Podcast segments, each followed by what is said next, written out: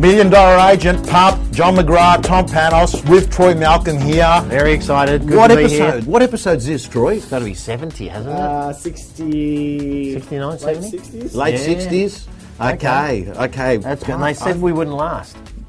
Amazing. Like we've delivered incredible value.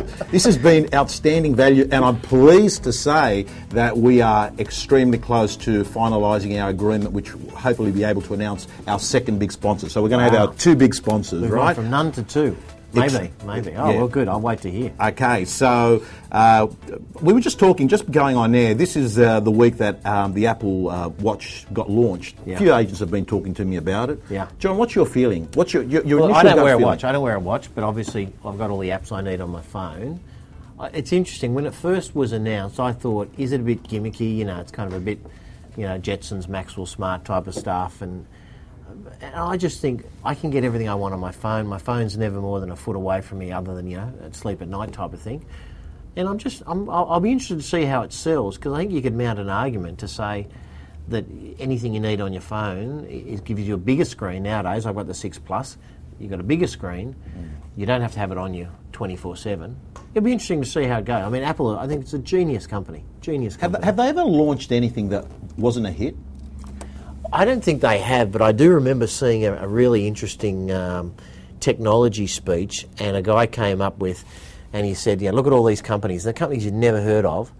And he said, "You know, do you think they've been successful?" And everyone shook their head and said, "We've never heard of them." He said, "Well, they were all started by Google, and they were closed because they were unsuccessful." So he, his his actual point and moral of his story was there are a lot of big companies that start a lot of things that you never hear about because they don't succeed. Apple, I think, though, they, they do so many or so, so few new things. Yeah. When they really uh, launch one, it normally is successful. But, you know, the watch is, you know, it's probably on the fringe, Troy. Yeah, I agree. It's um, it's an interesting time. I I think it's never been a better time to be a developer in that app space. Yeah. I saw an article last week. Trulia Zillow. Yeah. They've just launched or going through the process of launching their watch app On, on Apple? on Apple. Okay. So they're all the I developers. think, are I starting think to- Domain might be doing the same. And, thing. and realestate.com. Both, in fact, um, in a Fairfax publication, they on, on the weekend they did say Domain and REA are one of the uh, first ten apps that are on the Apple. Um, Well, I mean, watch. interestingly, I think Domain and REA and Trulia and Zillow, Troy, you just mentioned, but Domain and REA are amongst the best real estate websites in the world. Not the fact that they're just Australian, but that they are both. And I've, you know, Tom, you and I both have a look at what's happening overseas in different markets, and and our two major portals, I think, are, are amongst the best on the planet. So not Yeah. surprising they're early adopters of the Yeah. of the watch. Yeah. So we'll see. Um, are you going to get one? Uh, John, I'm I'm waiting to get about ten people get them, and then find out Get what they say, and make up my mind. I saw a girl at the gym have one on Sunday. I looked at it. Um, I asked her, "Do you need your mobile phone near you to actually have a lot of the features work?" Like Bluetooth sort of thing. Yeah, and she said, "Yeah." I said, "How far away does the phone have to be?" So to me, the issue is if you've Oh, got it- really? I didn't. Yeah. I thought it just picked it up like a phone would. No, Like I think 3G or something. No, you need to. It, it works off your mobile phone. Wow. So um, we'll just see it playing out. But let's get into our Q and A's. This is the favourite. Q&A. This is this should be called the Ask John McGrath, like Ask James Altucher. You love the Q and A's, don't I you, love Johnny? them. I love. Well, you know, they're real, and and I can hear the person and their pain or their curiosity coming through each question. Um, so that's good. No, I'm looking forward. So, well, what was the first one? Okay. Uh, and just before we go on to it, I just like it might not happen again this year. Tigers won, rabbits lost, Oh. roosters lost. Winners are grinners. Let's move on to the I first can't question. argue with that. Let's keep going. I'm working with my office in um, Tassie, outside my farm area, 10 minutes away. I'm competing against other agents who offices are in my area and have lost a couple of listings, as the owners have said. If only your office was in the area, how do I convince them? To overcome this objection. So, this, this one's a good one. This one fits in well with the McGrath model because Does. McGraths don't have an office on every street corner. Well, in fact, our model is, is quite the different from many other groups. It's it's a regional model. So you're right, Tom. In most instances, most of our agents, and they're amongst the best in Australia, are travelling not only 10 minutes but sometimes 30 minutes. I know Phil Chalimi on the Gold Coast, who's probably listening. Phil travels about 30 minutes from our Broadbeach office to his Hope Island market area. So Um, I think the first thing you've got to know is it's actually not a disadvantage, and if you know that yourself, you can sell it confidently. Um, nowadays, things have changed, and you know, in, in, let's call it the old days, which is kind of a decade or more ago. You actually probably there was some value in having an office locally because we didn't have as good quality mobile technology and coverage. We didn't have you know the same uh, ability to th- have things like tablets, um, be connected the way we are. And if you go back further again, there was a point where there was no air conditioning in cars, so it was impractical to travel more than 20 minutes for a business person. Yeah. Life has changed. So nowadays, that's number one is it's, it's now possible. Number two is we actually see it as an advantage. So for whoever's written the question, um, I think you've got to actually switch it from trying to be concerned about being a disadvantage. We see the advantage. We think nowadays, Tom, buyers look not just in suburbs, they look in regions. Yeah. They have, because of things like the internet, they're now much wider in their vision about it's not just in the olden days, you know, you're born in Manly, you're born in Manly, you lived in Manly, you died in Manly, or any other suburbs yeah. around Australia. Nowadays, people are more mobile. So we say to clients, you know, we think the new way of looking in real estate is via the internet, yeah. not via shop windows. Yeah. We know from a mobile standpoint we can cover cover much bigger territory, which allows us to introduce buyers yeah. from adjoining and out of area suburbs and bring them in. So you can choose to just work with someone who is local and they probably have a local catchment within a few kilometres of your property, or you can choose to deal with someone that we think is the modern way of selling real estate which is a regional approach, which yeah. actually captures buyers from a much wider area. And of yeah. course, via the internet could be from anywhere, but even local buyers. So I, I think you know whoever wrote the question, first thing is you've got to actually realise and sell yourself, convince yourself it's not a disadvantage. Then you need to have a couple of things. Obviously, we never disparage other agents, but I think you can say we think the modern way of selling real estate is taking a regional approach. Yeah. And that one sentence often shifts a paradigm, and all of a sudden, the people they thought were at advantage they might start sounding or looking old fashioned. That'd be my Absolutely, view. and I've seen, John, plenty of templates and pie charts and evidence based graphs that good, trusted advisor agents can sit there and create the evidence to a vendor and say, well, let's just have a look at our last 20 sales. Let's identify the buyers of each of these properties yeah. and work out percentages that come from online, how yeah. many of them are coming from you know, other sources, signboards and that. And if you can clearly illustrate that there is very few people that walk into a real estate office, I pretty think that you've got a good story there that is evidence based. But on your point, I think that first you must believe it before yeah. you go off and sell it. Because if you're rocking up to a presentation thinking I'm on the back foot here because I'm out of the area, it'll exactly. be an issue. Exactly. That's very good. Okay, hopefully that helped. Okay, let's move on to another question here, which has come from. Um, actually, I met a guy at your opening of Manly, and I've noticed that he sent a, a question in. He's uh, David Rothschild. Oh, oh, genius. He sent in a question. One of the best agents I've met in my life. Just joined us, actually.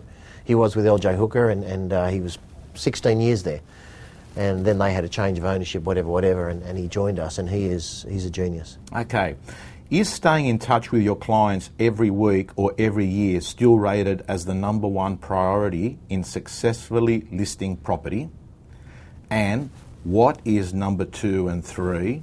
And then next question that he's got is what new tools are available to help us in social media? So let's uh, let's go through these uh, uh, quickly there, John. Let's talk about the first one. Is staying in, in, in contact with every client. Like this is basically a stay in touch strategy. Depends what segment of the client, so Tom. I guess frequency is important, but you can contact people too much as well yeah. as too little. So I think if I if, if David were referring to let's call past clients, people that have bought and sold in the past, my view is at least twice a year, some sort of um, verbal contact, phone, ideally, uh, or even dropping in, would be good. Uh, I think that if you're doing that too regularly, people sort of start feeling like they're part of a prospecting plan. So I think a couple of times a year, every six months, just checking in, how's the family, is everything going well? Just thought I'd let you know of a couple of things that happen in the market you might be interested in. That sort of conversation where it's it's authentic, it's personal, and ideally it's value add. So I do that. Um, other look pipeline listings. I mean, by the way, they might be twice a day until they list because they might be on the verge of putting pen to paper. Yeah. Um, and all of a sudden, you don't want to miss out there. So I think you know the the hotter the business, the closer it is, um, the more frequent you're going to be in contact. Uh, so sometimes with my pipeline listings, I'll be making contact with three or four times a day. I know they're going to sign. I've got some value add. I'm chasing things up, and I'm texting, I'm calling, I'm emailing. So I call all of those contacts. Yeah, John, I know a lot of real estate agents have a, a piece of paper called the PV, Potential Vendor Chase List, and that piece of paper has simply got the name, number, an email of people that are going to list a property in the next 30 days, and they have it with them everywhere. They have Yeah. it stuck in their car, they have it in their wallet, they've got it on their cubicle because what they're thinking is every minute that I don't contact this person is another minute I'm giving another agent an opportunity to show what they can do for them. Nothing like texting a potential vendor at 6:45 in the morning, just saying I was just thinking last night about our conversation. Um, just I think we could you know get the back garden styled, and I've put an email out to a colleague of mine, whatever. Again, value add, first person in the morning to get in touch with them via an SMS. I mean, you wouldn't be ringing someone at 6:45, but you could certainly send a text or an email to show that you're the early bird, you're keen, and then you can get on the phone you know, any time from probably eight o'clock onwards. John, occasionally I've got to tell you, uh, if I wake up in the morning and there's a message that's been left at uh, 10:30 p.m. and I've woken up at five o'clock, it's the first person I call and I'll say, "Just noticed, must have been urgent. I thought I'd get onto you first thing." I don't normally hear back again. Johnny, part two of the question from David is what new tools are available in social media? And I'll just I'll start off on that one because David's actually responded to me putting this on social media. I actually said we want some questions for Million Dollar Agent. Uh, David, the tool I used was Hootsuite. All I did is I went to Hootsuite and it went to Facebook, it went to Twitter, and it went to LinkedIn. So you put on Hootsuite and you press a button that says go to all my different platforms. Yeah, you can schedule it in. Yeah. Yeah. I, so I didn't set, schedule it in. I just sort of went in and I said, Million Dollar Agent tomorrow morning, questions fire now. And I tipped tw- tw- uh, Twitter, Facebook, LinkedIn. David came from LinkedIn. Um, so I would say to uh, David, for me, uh, Hootsuite is something that I did three, four years ago, and it just means that you put in once. It's a bit like an, a, a portal pusher. You put it in one spot, and it goes to lots of portals. So I would say uh, look That's into that. Tip. The, the other thing, Troy, I think it'd be fair to say Instagram is the one that's really growing rapidly. Yeah. And it lends itself well to our industry because it's a visual industry with design and architecture. So, I mean, uh, uh, pay close attention to Instagram because that's the one shooting through as the fastest growing of the, the apps or the sorry the social media space. Troy, could we give you a, a project for the next month? And the project is called Project Instagram Million Dollar Agent. And you're going to come back. You're going to come back to us with the Great top idea. top ten tips on Instagram. Do we have an Yeah, Instagram cool. site? Yeah, we do. Yeah, We do? Yeah, yeah, yeah. Oh no, not for million dollar agent. Sorry. No, Sorry. yeah, no, McGrath does. Yeah, McGrath does. So Um, let's. I think that's a great idea. I will. I will add to that though. One thing that I see constantly across the the industry as a whole is that people seem to be almost borderline spamming the audience. Yeah. Yeah. So the value of the content that you're putting up needs to be real cut through. Yeah.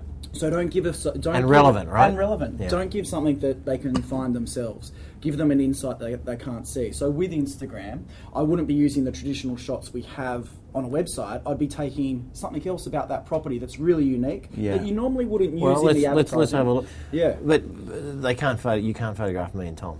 No. They say we've got a great face Yeah, for we've heard. I've still got it in for that person. it was last year. They said that we sounded good, but we didn't. Look good. We look like being anyway. behind the scenes because uh, we don't look so good up close. Okay, and John, I'm going to do one final question, and uh, this question, this is a great one. What tips do you have for nurturing your sphere of influence or your connectors? Like we remember at a podcast, John, we did about three months ago. Marcus Chiminello said.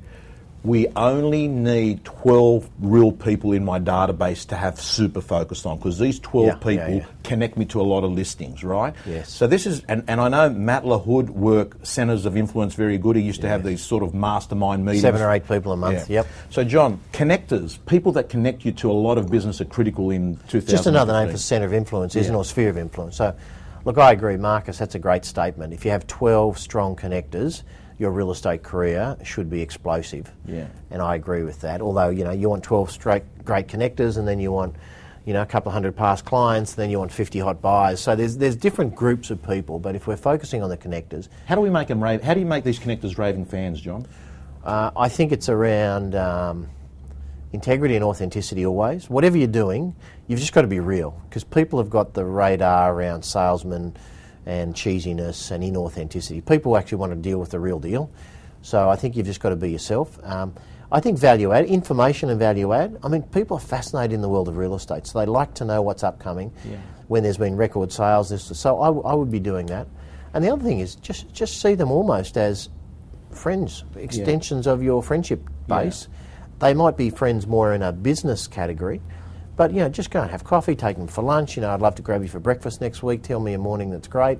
Um, you know, remember their birthdays, anniversaries, all those sort of things that are just good connecting activities. Yeah. and they're authentic.